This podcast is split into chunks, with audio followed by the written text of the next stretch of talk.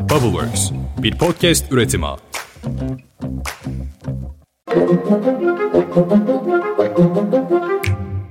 Beş dakikada dünya gündemine hoş geldiniz. Bugün 12 Aralık 2022, ben Özlem Gürses. Yeni bir hafta, yeni dertler ama yeni umutlar. Avrupa Birliği Dış İlişkiler ve Güvenlik Politikaları Yüksek Temsilcisi Joseph Borrell, Türkiye'den Rusya'ya yönelik politikasını değiştirmesini istedi. Avrupa Birliği'nin temel beklentisi Erdoğan hükümetinin Putin hükümetine tanıdığı ayrıcalıklara son vermesi. Ukrayna'ya saldırıları nedeniyle batılı ülkeler Rusya'ya yönelik yaptırımları hayata geçirmiş, Rus bankalar kapanmış, Rus kredi kartı MIR ödeme sisteminden çıkartılmış, hava sahası kapatılmış ve doğal gaz alımlarına son verilmişti. 2022 Nobel Barış Ödülü sahiplerini buldu. Ödülün bu yılki sahipleri Belaruslu insan hakları savunucusu Ales Bialatski, Rusya merkezli İnsan Hakları Kuruluşu Memorial ve Ukrayna merkezli İnsan Hakları Kuruluşu Sivil Özgürlükler Merkezi oldu. Rusya'nın en eski insan hakları gruplarından olan Memorial, geçen yıl Putin hükümeti tarafından kapatılmıştı.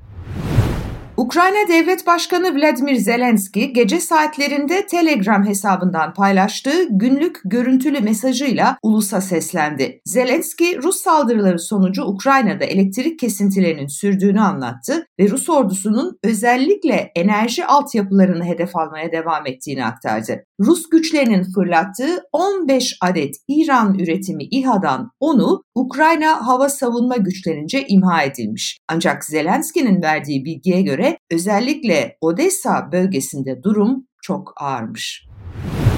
Bu arada New York Times'da Türkiye ve Rusya arasındaki enerji bağının derinleştiğini belirten bir analiz yer aldı. Türkiye'nin Rus enerjisine yönelik bir ambargo uygulamadığına dikkat çekilen analizde Ankara'nın bu sayede indirimli olarak Rus petrolü alabildiği belirtildi. Makaleye göre Türkiye bu nedenle rekor seviyede ham petrol alıyor kendi topraklarında rafine ediyor ve Türk benzini damgasıyla uluslararası satış yapıyor. Aldığı dizel yakıtı ise iç piyasa için kullanıyormuş. Amerika Birleşik Devletleri CHP Genel Başkanı Kemal Kılıçdaroğlu'nun Man Adası belgeleri açıklamalarında ismi geçen iş insanı Sıtkı Ayan için yaptırım kararı aldı. Amerikan Hazine Bakanlığı Sıtkı Ayan'ı ve şirketlerini İran devrim muhafızları adına petrol satışına aracılık etmek ve kara para aklamak suçlamalarıyla yaptırım listesine aldığını duyurdu. Listede Ayan'ın yanı sıra Bahaddin Ayan, Kasım Öztaş, Mustafa Ömer Kaptan ve Murat Teke ile bu kişilerle ilişkili şirketlerin isimleri de yer alıyor. Söz konusu kişilerin İran bağlantılı örgütlere destek verdiği iddia ediliyor. Avrupa Birliği Konseyi üye ülkelerin Ukrayna'ya 18 milyar avroluk yardım sağlamasını içeren paketin kabul edildiğini açıkladı. Paket kapsamında Ukrayna'ya 2023 yılında 18 milyar avro borç olarak verilecek. Söz konusu kredinin 10 yıl geri ödemesiz olacak ve faiz maliyetinin büyük kısmı da üye ülkelerce karşılanacak. Suriye hükümeti yaptırımların yol açtığı yakıt kıtlığı ve yerel para birimindeki düşüş nedeniyle devlet kurumlarındaki haftalık çalışma süresini 4 güne indirdi. Karar doğrultusunda birçok üniversitede de dersler iptal edildi. Hükümet yasa dışı olarak benzin, mazot ve akaryakıt satan ve petrol ürünlerini de stoklayan çok sayıda iş adamının gözaltına alındığını duyurdu. Kuzey Kıbrıs Türk Cumhuriyeti'nde ilk kez maymun çiçeği vakasına rastlandı. Sağlık Bakanlığı bu kişinin tedavi altına alındığını ve hastanın temaslılarının takibi içinde işlemlerin başlatıldığını belirtti.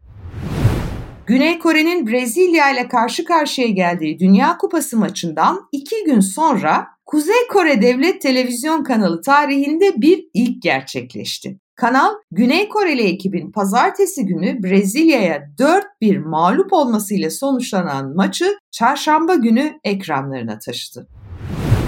Bu arada Fas Dünya Kupası'nda tarih yazıyor. Portekiz'i yenen Fas çarşamba akşamı yarı finalde Fransa ile oynayacak. Bir Afrika ülkesinin bizzat kendi sömürgeci ülkesiyle karşı karşıya geleceği ilk mücadelede sanırım bu olacak. Fas'ın Dünya Kupası kutlamaları Belçika ve Hollanda'da kontrolden çıktı. Çok sayıda gözaltı var. Portekiz'i yenerek Dünya Kupası'nda yarı finale yükselmesinin ardından Belçika ve Hollanda'da yapılan kutlamalarda birçok kentte olaylar tamamen kontrolden çıkmış. Amsterdam ve Lahey'de polis olağanüstü hal ilan etmek zorunda kalmış. Polise havai fişek, şişe ve taşlarla saldıran çok sayıda kişi de gözaltına alınmış. Amerikan pop kültürünün son dönemdeki en tartışmalı isimlerinden rapçi Kanye West, antisemitik ve Nazi sempatizanı açıklamaları nedeniyle yine gündemde. Adını yasal olarak Y şeklinde değiştiren rapçi, sanat dünyasına yaptığı katkılardan dolayı 2015 yılında doktora derecesi almıştı. Öğrenciler bu ünvanın rapçiden geri alınması için imza kampanyası başlattı ve tam 4000 imza toplandı. Chicago Sanat Enstitüsü de Kanye'nin Yahudi karşıtı yorumları ve siyahileri hedef alan sözleri nedeniyle bu fahri doktorasını iptal etti.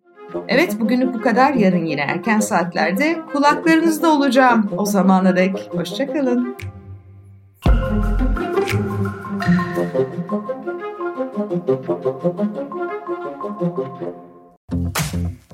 Bubbleworks bir podcast üretimi.